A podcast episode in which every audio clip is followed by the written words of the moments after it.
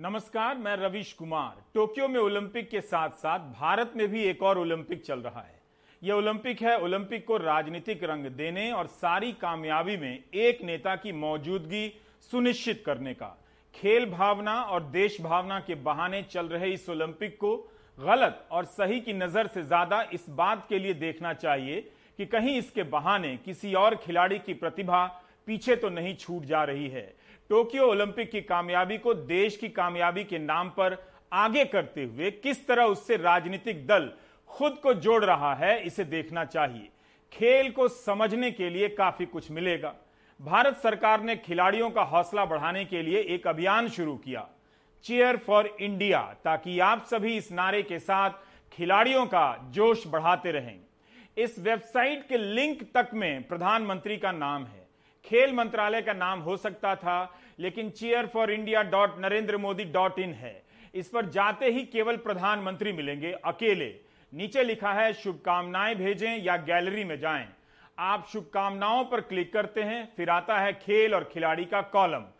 मान लीजिए आप बैडमिंटन और पीवी सिंधु का चुनाव करते हैं और क्लिक करते हैं। क्लिक करते ही एक तस्वीर आएगी, इसमें भी प्रधानमंत्री मोदी की तस्वीर है। अब आपसे कहा जाता है कि शुभकामनाओं के साथ भेजने के लिए 5 कथनों को चुनें, कोट्स। ये पांचों कथन प्रधानमंत्री नरेंद्र मोदी के भाषण से लिए गए हैं।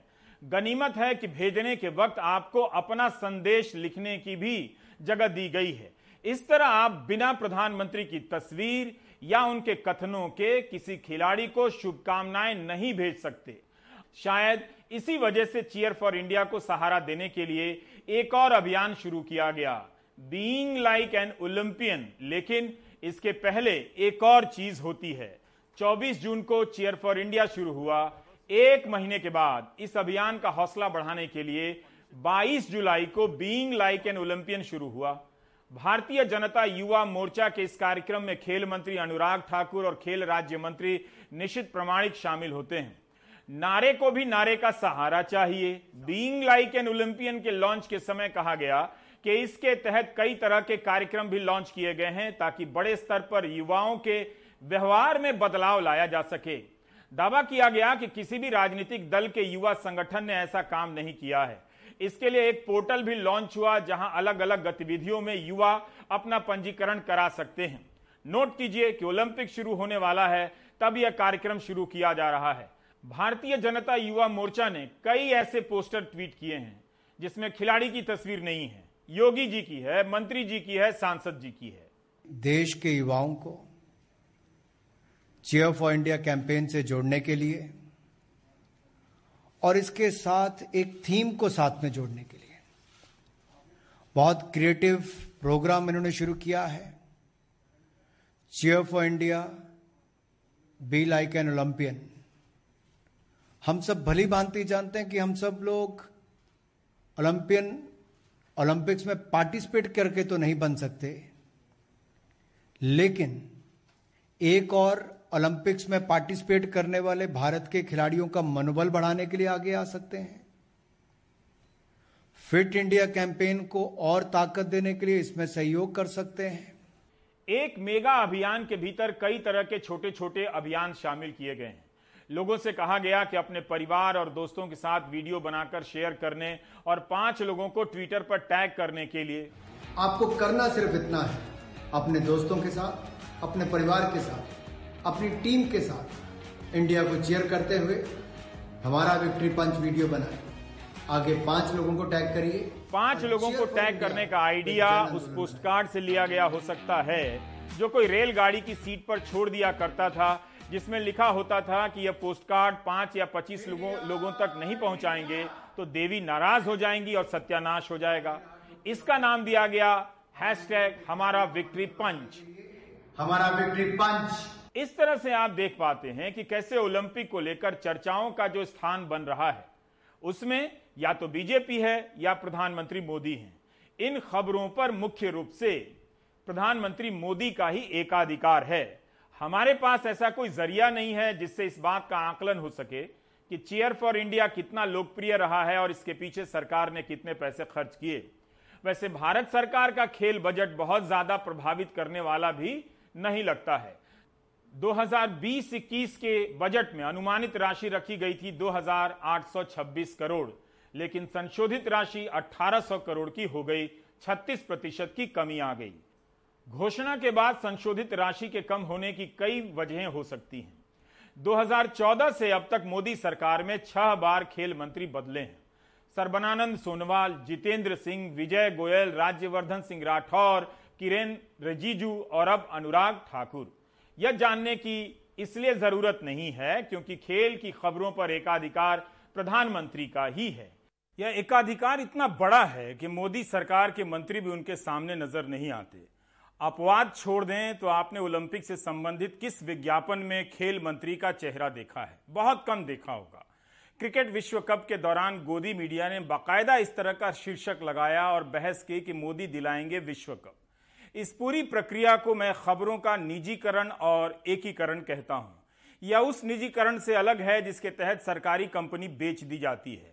इस निजीकरण के तहत प्रमुख सूचनाओं पर एक नेता की छाप लगा दी जाती है, राज्यों में भी और केंद्र में भी।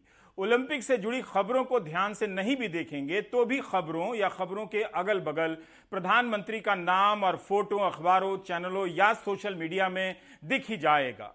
प्रधानमंत्री ने बधाई दी, जीत पर ट्वीट किया और जीत के बाद खिलाड़ी से बात की, वगैरह वगैरह। ओलंपिक से जुड़ी तमाम खबरों और चर्चाओं को आप फ्लैशबैक में निकालकर देख सकते हैं कि प्रधानमंत्री की निजी छाप वहां मौजूद है। इस तरह की होड़ में दूसरे राज्यों के मुख्यमंत्री भी शामिल होने लगे हैं। कहीं पदक जीतने पर करोड़ों की इनाम राशि का विज्ञापन लगा है, कहीं सरकारी भर्तियों का विज्ञापन लगा है, तो कहीं शुभकामनाओं के नाम पर पूरे शहर में विज्ञापन लगा दिए गए हैं। एकाधिकार की बड़ी धारा के नीचे कई छोटी छोटी धाराएं भी बहने लगी हैं।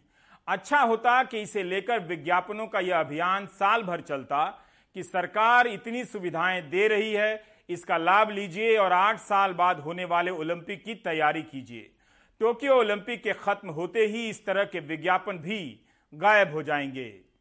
यह एकाधिकार 1 अगस्त तक बना रहा, लेकिन जैसे ही टोक्यो में पुरुष और महिला हॉकी टीम ने कामयाबी की नई कहानी लिखी, इस कहानी के पीछे का नया नायक सामने आ गया। नवीन पटनायक, ओडिशा के मुख्यमंत्री के एक वीडियो ने ओलंपिक खबरों पर प्रधानमंत्री के एकाधिकार को तोड़ दिया है। 21 साल से मुख्यमंत्री के पद पर रहते हुए भी नवीन पटनायक का पूरे साल में 2 बयान भी हेडलाइन नहीं बनता होगा। वे इतना कम बोलते हैं, लेकिन हॉकी टीम की सफलता के साथ नवीन पटनायक का काम बोलने लगा है और उनके नाम की चर्चा होने लगी। यही नहीं, मैच देखते हुए उनका वीडियो भी सामने आ गया। अगर आप पिछले 7 साल के दौरान मीडिया और सोशल मीडिया से बनने वाले चर्चा स्थलों, जिसे अंग्रेजी में स्पेस कहते हैं, उसे ठीक से देख रहे हैं तो नवीन पटनायक के वीडियो का वायरल होना ठीक उसी तरह से था जैसे सारा कैमरा उस खिलाड़ी पर लगा हो जो पदक जीतने वाला है, लेकिन बहुत पीछे से कोई दौड़ता हुआ आगे निकल जाता है और विजयी हो जाता है। कैमरे के सामने वाला खिलाड़ी कैमरे से गायब हो जाता है।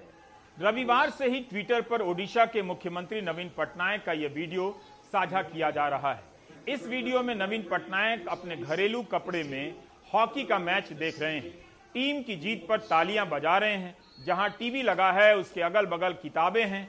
आमतौर पर नितांत निजी जीवन जीने वाले मुख्यमंत्री नवीन पटनायक का यह वीडियो भी एक प्रचार रणनीति का हिस्सा है, लेकिन मास्टर स्ट्रोक की उपाधि जब किसी और के लिए हमेशा के लिए रिजर्व हो चुकी है तो उसे रहने देते हैं।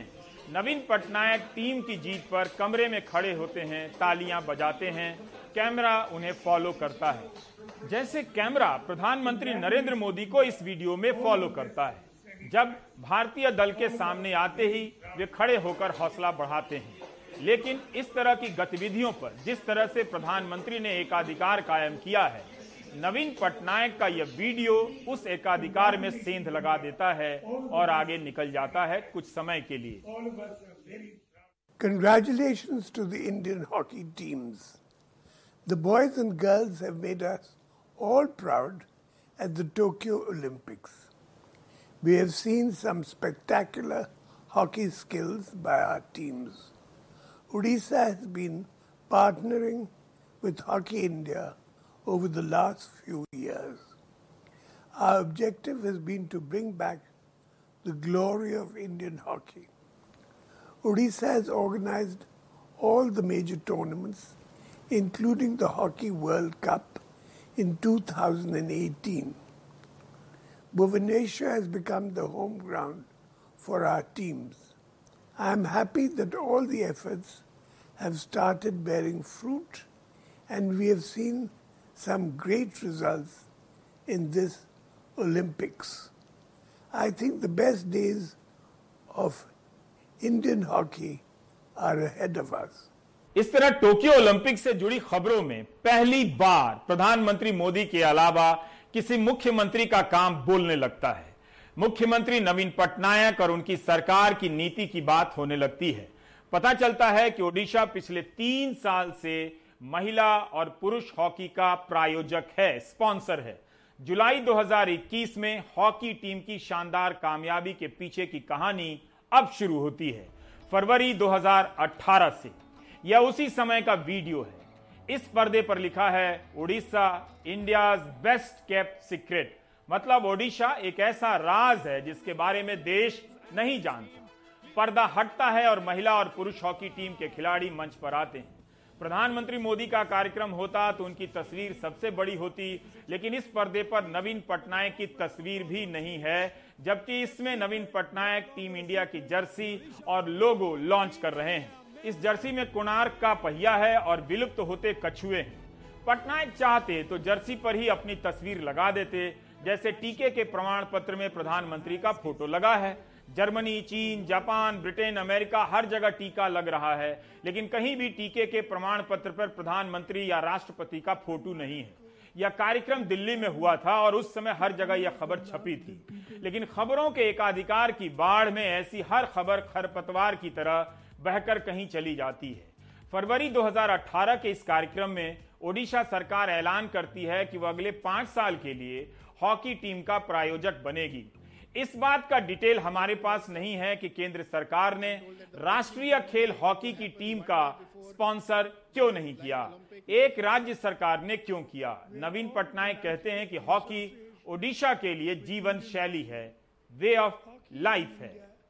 Hockey in Odisha is more than a sport, it's a way of life, specially in our tribal regions where children learn to walk with hockey sticks. No wonder Odisha has produced India's finest hockey talent. In a first of its kind, to honor the love that people have for our national game, Odisha takes this historic step to support and sponsor the Indian hockey teams, men and women, for the next 5 years. This is Odisha's gift to the nation. वाकई ओडिशा ने देश को तोहफा दिया है। यही वो team थी जो 2016 के रियो ओलंपिक से बाहर हो गई। उसके पहले 2015 में भारतीय हॉकी टीम को अच्छे प्रायोजक नहीं मिले। 2016 में टीम ने खराब प्रदर्शन किया। 2 साल बाद 2018 में ओडिशा सरकार प्रायोजक बन जाती है। ओडिशा का प्रायोजक बनना कॉरपोरेट के प्रायोजक बनने जैसा नहीं था कि अपने उत्पाद का ब्रांड तैयार करना है। ओडिशा ने ब्रांड के लिए नहीं, खेल के लिए निवेश किया, स्टेडियम और ट्रेनिंग में पैसे लगाए। हिंदी प्रदेशों में मेजर ध्यानचंद के नाम पर राजनीति होती रहती है। भारत रत्न दिए जाने की मांग कर कई नेता हेडलाइन में हर साल छप जाते हैं, मगर इससे हॉकी का भला नहीं होता है। फरवरी 2018 में ओडिशा में हॉकी का विश्व कप आयोजित हुआ। उस समय इसके प्रचार के लिए ओडिशा सरकार एक वीडियो बनाती है।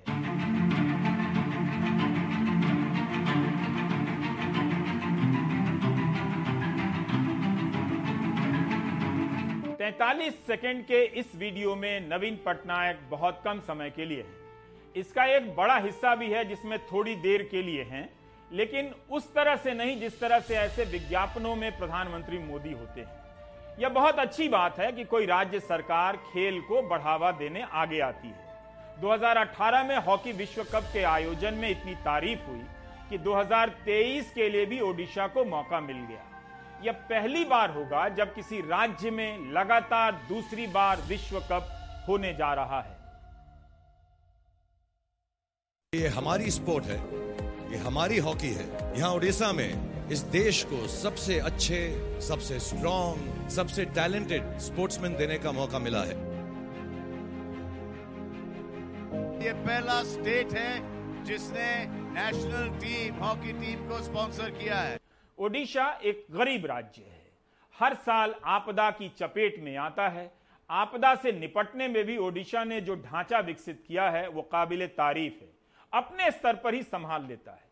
उसी तरह की आत्मनिर्भरता खेल के मामले में हासिल करने की कोशिश दिखाई पड़ रही है। राउरकेला में 112 करोड़ की लागत से बन रहा दुनिया का सबसे बड़ा हॉकी स्टेडियम अगले साल जुलाई तक तैयार हो जाएगा। इस स्टेडियम का नाम है Birsa Munda international hockey stadium. यहाँ 20,000 लोगों के बैठने की क्षमता है। इसी के साथ भुवनेश्वर में कलिंग स्टेडियम बन चुका है, जो दुनिया में हॉकी के लिए शानदार स्टेडियम माना जाता है। हॉकी को लेकर ओडिशा की प्रतिबद्धता इस बात से भी समझी जा सकती है कि विश्व कप से पहले यहाँ कई अंतर्राष्ट्रीय मैच हो चुके हैं। हॉकी के खिलाड़ियों को ट्रेनिंग देने के लिए हाई परफॉर्मेंस सेंटर बनाए गए हैं। भारतीय पुरुष हॉकी टीम ने टोक्यो ओलिंपिक में न्यूजीलैंड, स्पेन, अर्जेंटीना, जापान और ब्रिटेन को हराया है। सेमीफाइनल में बेल्जियम से मुकाबला होगा। महिला हॉकी टीम दक्षिण अफ्रीका, आयरलैंड और ऑस्ट्रेलिया को हराकर सेमीफाइनल पहुंची है। अर्जेंटीना के साथ सेमीफाइनल मुकाबला है। ओडिशा का सुंदरगढ़ हॉकी के लिए जाना जाता है। यहाँ के कई खिलाड़ी राष्ट्रीय और अंतर्राष्ट्रीय स्तर पर नाम कमा चुके हैं। राज्य सरकार सिर्फ इस एक जिले में 17 सिंथेटिक हॉकी टर्फ बनवा रही है। इसे सुंदरगढ़ के 17 ब्लॉक में बनाया जा रहा है। एक हॉकी सैंड टर्फ के लिए लगभग 7 से 8 करोड़ रुपया खर्च होगा। खेल में इस तरह से निवेश हो रहा है। एक जिले के भीतर हर ब्लॉक में बनाने की यह योजना खिलाड़ी को सुसज्जित स्टेडियम के करीब लाने की है, ताकि गांव के खिलाड़ी नजदीक के मैदान में ही अभ्यास कर सकें। ओडिशा के सबसे ज्यादा हॉकी खिलाड़ी इसी सुंदरगढ़ से आते हैं। लास्ट 10-12 सालों से हमारा ओडिशा में जो काम हुआ है हॉकी के लिए, हॉकी प्लेयर्स के डेवलपमेंट के लिए और इंफ्रास्ट्रक्चर के लिए, मैं आभारी हूँ हमारा माननीय मुख्यमंत्री श्री नवीन पटनायक जी के पास। जी उनका जो प्रतिबद्धता है हॉकी के लिए और स्पोर्ट्स इंफ्रास्ट्रक्चर के लिए। हमारा ओडिशा में ग्रासरूट डेवलपमेंट हुआ है। 314 ब्लॉक में जो मिनी स्टेडियम हुआ है, उसके वजह से स्पेसिफिकली सुंदरगढ़ में जो 17 ब्लॉक में 17 एस्ट्रोटर्फ इंस्टॉल्ड हॉकी स्टेडियम के लिए जो इंस्ट्रक्शन दिया गया है, उसके लिए सुंदरगढ़ से जो हमारा हॉकी प्लेयर्स आते हैं वो बहुत अच्छा प्रदर्शन कर पा रहे हैं। और सबसे बड़ा बात यह है कि Odisha both men stream and women stream के लिए स्पॉन्सर रहा है, ऑफिशियल स्पॉन्सर रहा है। और अच्छा बात यह है कि जो प्लेयर्स अभी खेलने के लिए गए हैं, जो टीम सिलेक्टेड हुए हैं, उनमें से 2 फीमेल प्लेयर्स हैं और 2 मेल प्लेयर्स हैं जो अभी भारतवर्ष को रिप्रेजेंट कर रहे हैं। और एक बड़ी बात यह है कि अभी 2018 में जो हॉकी वर्ल्ड कप ओडिशा में हुआ था, हम लोग सक्सेसफुली उसको ऑर्गेनाइज किए थे। और 2023 में फिर hockey world cup, men's hockey world cup होने वाला है, भुवनेश्वर के साथ राउरकेला जुड़ने वाला है। नवीन पटनायक ने हॉकी खिलाड़ी दिलीप तिरके को राज्यसभा का सदस्य बनाया है। दिलीप तिरके सुंदरगढ़ के रहने वाले हैं। 400 अंतर्राष्ट्रीय मैच खेल चुके हैं। तिरके का घर देखने दूर दूर से लोग आते हैं। पिछले साल अक्टूबर में ओडिशा सरकार ने 2023 तक के लिए रग्बी इंडिया का प्रायोजक बनने का फैसला किया। इसी के साथ ओडिशा सरकार फुटबॉल की टीम का भी प्रायोजक बन गई है। एक राज्य के तौर पर खेलों में निवेश और रफ्तार की यह योजना दूसरे राज्यों को प्रभावित करनी चाहिए। मुख्यमंत्री नवीन पटनायक का कहना है कि राज्य में खेलों के बुनियादी ढांचे के विकास के लिए 1,000 करोड़ से अधिक का निवेश किया जा रहा है, जो राज्य सरकार कर रही है। पटनायक कहते हैं कि ओडिशा खेल का पावर हाउस बनने जा रहा है। Youth are the future of our state. Sports is the best way to keep good virtual and channelize the energies of youth in a positive manner. Therefore, investment in sports is investment in youth. Investment in youth is investment in the future. We have embarked on a journey to make Odisha a sports power. 2017 से ओडिशा में खेल को लेकर एक बड़ा मोड़ आता है, जब राज्य में खेल का बजट 149 करोड़ हो जाता है। 2018 में 250 करोड़ होता है और इस साल मुख्यमंत्री कहते हैं कि अगले साल 350 करोड़ कर दिया जाएगा। इस साल मार्च में यानी 2021 में ओडिशा सरकार खेलों के विकास के लिए 356 करोड़ की योजनाओं को मंजूरी देती है। एक गरीब राज्य खेल को लेकर गंभीर हो जाता है और उसका नतीजा आपके सामने है। मैं स्पॉन्सर्ड का बात इस तरह जरा अलग तरीके से बोलना चाहूँगा कि हम सपोर्ट करते हैं हॉकी को और हॉकी को एनकरेज करते हैं, हॉकी प्लेयर्स को एनकरेज करने में यकीन रखते हैं। और जब हॉकी प्लेयर्स के सीने पे ओडिशा दिखता है ना, तो हमारा सीना गर्व से चौड़ा हो जाता है और दिल कहता है कि yes, let's cheer for India and cheer for hockey. हमारे प्लेयर्स हमारे देश को रिप्रेजेंट कर रहे हैं, वो हमारी जान है, हमारी शान है, हमारी आन है। वो जीत कर आए, अच्छा परफॉर्म करे, यही दुआ करते हैं। एक अंतिम सवाल कि दोनों ने इतिहास रचा, चाहे महिला की बात करें चाहे पुरुष की बात करें। महिलाओं ने भी जिस तरह से आज ऑस्ट्रेलिया को हराया, उसके बाद पुरुष ने ग्रेट ब्रिटेन को हराया। एक 40 साल के बाद पुरुष की बात करें, एक राष्ट्रीय अपने आप में क्या उम्मीद है, कैसा लग? मुझे बोलते वक्त मेरे रोंगटे खड़े हो जाते हैं। मुझे याद आ जाता है जब हॉकी हमारे एशियन गेम्स जब हुआ था वहाँ पे उड़ीसा में, जब लॉन्च हुआ था वहाँ पे, उसके इनाग्रेशन के टाइम में जब मैं खड़ा था और हॉकी की पूरी टीम आई थी वहाँ पे, जो इससे पहले जीत कर आई थी ओलंपिक्स में। सो मुझे याद आ रहा है वो दौर, वो लम्हा, वो वक्त, और ऊपर वाले से बस दिल से दुआ करता हूँ कि वो इतिहास फिर से दोहराया जाए। हिस्ट्री रिपीट्स कहते हैं। सो उम्मीद है, भरोसा है, यकीन है कि इस बार हमारे हिंदुस्तानी भाई, हमारे बहनें सब जीत कर आएंगे और गोल्ड लेकर आएंगे हिंदुस्तान। ओडिशा ने वाकई अपने लिए नहीं किया है, बल्कि हॉकी के लिए किया है। यही काम पंजाब भी कर सकता था, मध्य प्रदेश भी कर सकता था और नहीं करने वाला बिहार भी कर सकता था। ओडिशा का अनुभव बताता है कि कम समय में एक साथ निवेश हो, बुनियादी ढांचा तैयार कर दिया जाए तो उसके नतीजे भी कम समय में आ सकते हैं।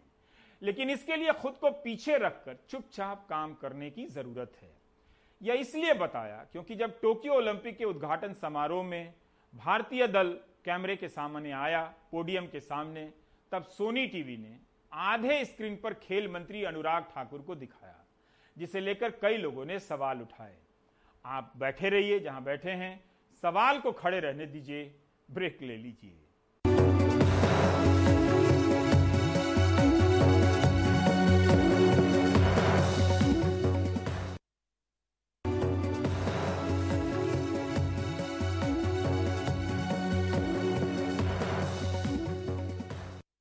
टोक्यो ओलंपिक में पंजाब की कमलप्रीत भी नई कहानी लिखकर लौट रही हैं। पंजाब के मल्लोट की कमलप्रीत ने पहली बार ओलंपिक में भाग लिया है। उनके पास कॉमनवेल्थ या एशियाई खेलों जैसे बड़े खेलों का अनुभव नहीं था। अपना पहला ओलंपिक खेलने के बावजूद उन्होंने क्वालिफाइंग दौर के 31 एथलीट्स में से दूसरे स्थान पर फिनिश किया और फाइनल के लिए 64 मीटर के डायरेक्ट क्वालिफिकेशन मार्क को छूने वाली 2 एथलीट्स में से एक रहीं। डिस्कस इतनी दूर तक फेंकने वाली वे पहली भारतीय बनी हैं। 2012 में कृष्णा पूनिया के बाद वे दूसरी भारतीय महिला हैं जिन्होंने फाइनल में प्रवेश किया है। कमलप्रीत पर सबकी निगाह थी, उनका पदक पक्का माना जा रहा था। कमलप्रीत ने साबित भी कर दिया। मेडल न मिलने के बावजूद उन्होंने इतिहास तो रच ही दिया है, क्योंकि वे दूसरी भारतीय महिला हैं जिन्होंने डिस्कस थ्रो के फाइनल में भाग लिया। कमलप्रीत से आने वाले सालों में भारत की उम्मीदें बनी रहेंगी। उत्तर प्रदेश सरकार ने 15 अगस्त के बाद आंशिक रूप से स्कूलों को खोलने की घोषणा की है, मगर ग्रामीण क्षेत्रों में प्राइमरी और जूनियर क्लास में पढ़ रहे बच्चों की पढ़ाई में काफी बड़ा बैकलॉग आ चुका है। कई इलाकों में अभिभावकों को डर है कि उनके बच्चे निरक्षरता की ओर धकेले जा रहे हैं। आलोक पांडे, प्रभात कुमार और विनीत कुमार की ये रिपोर्ट देखिए। कोविड की वजह से पिछले 16 महीने यूपी के स्कूल मोटे तौर पर बंद रहे। नतीजा ये है कि दूर दराज के सरकारी स्कूलों की जूनियर क्लास के बच्चे जैसे पढ़ना लिखना भूल गए हैं। कुछ भी चमन रहा है ताजी ताजी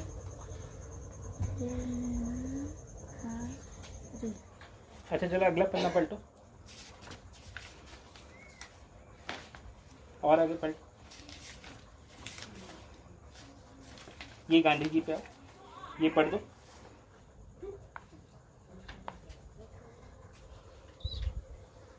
ये पढ़ो, क्या क्या पढ़े थे आपने? क्या आप तो पिताजी हैं, आप तो देखते होंगे क्या क्या सीखे थे जो भूल गए हैं आपके साथ? जिस लिखना पढ़ना सीखे थे जो इस वक्त ये छुट्टी में सब भूल गए हैं। भूल गए? हाँ, लिखना पढ़ना तो याद था इनको कुछ। अच्छा, पढ़ रहे थे, फॉरवर्ड हो गए थे, स्कूल जाते थे रोज। ये लड़का कभी हर्जा नहीं करता था। अच्छा। हाँ, टहल रहे हैं इधर उधर, जो पढ़े लिखे थे वो भी भूल गए। 12 साल के अमित कुमार एक मजदूर के बेटे हैं, 8 भाई बहनों में एक।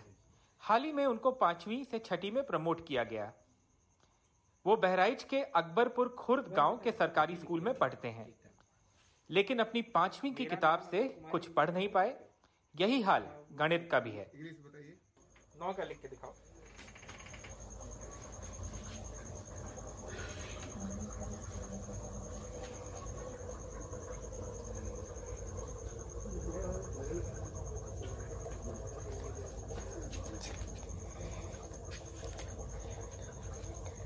दो का पहाड़ा आता है।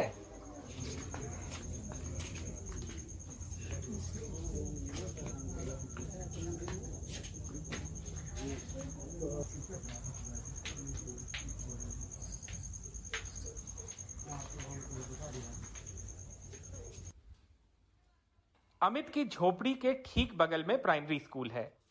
निशा भारती और दीक्षा गुप्ता यहाँ असिस्टेंट टीचर्स हैं। रोज स्कूल आती हैं, लेकिन कोविड की पाबंदियों की वजह से पढ़ा नहीं सकती।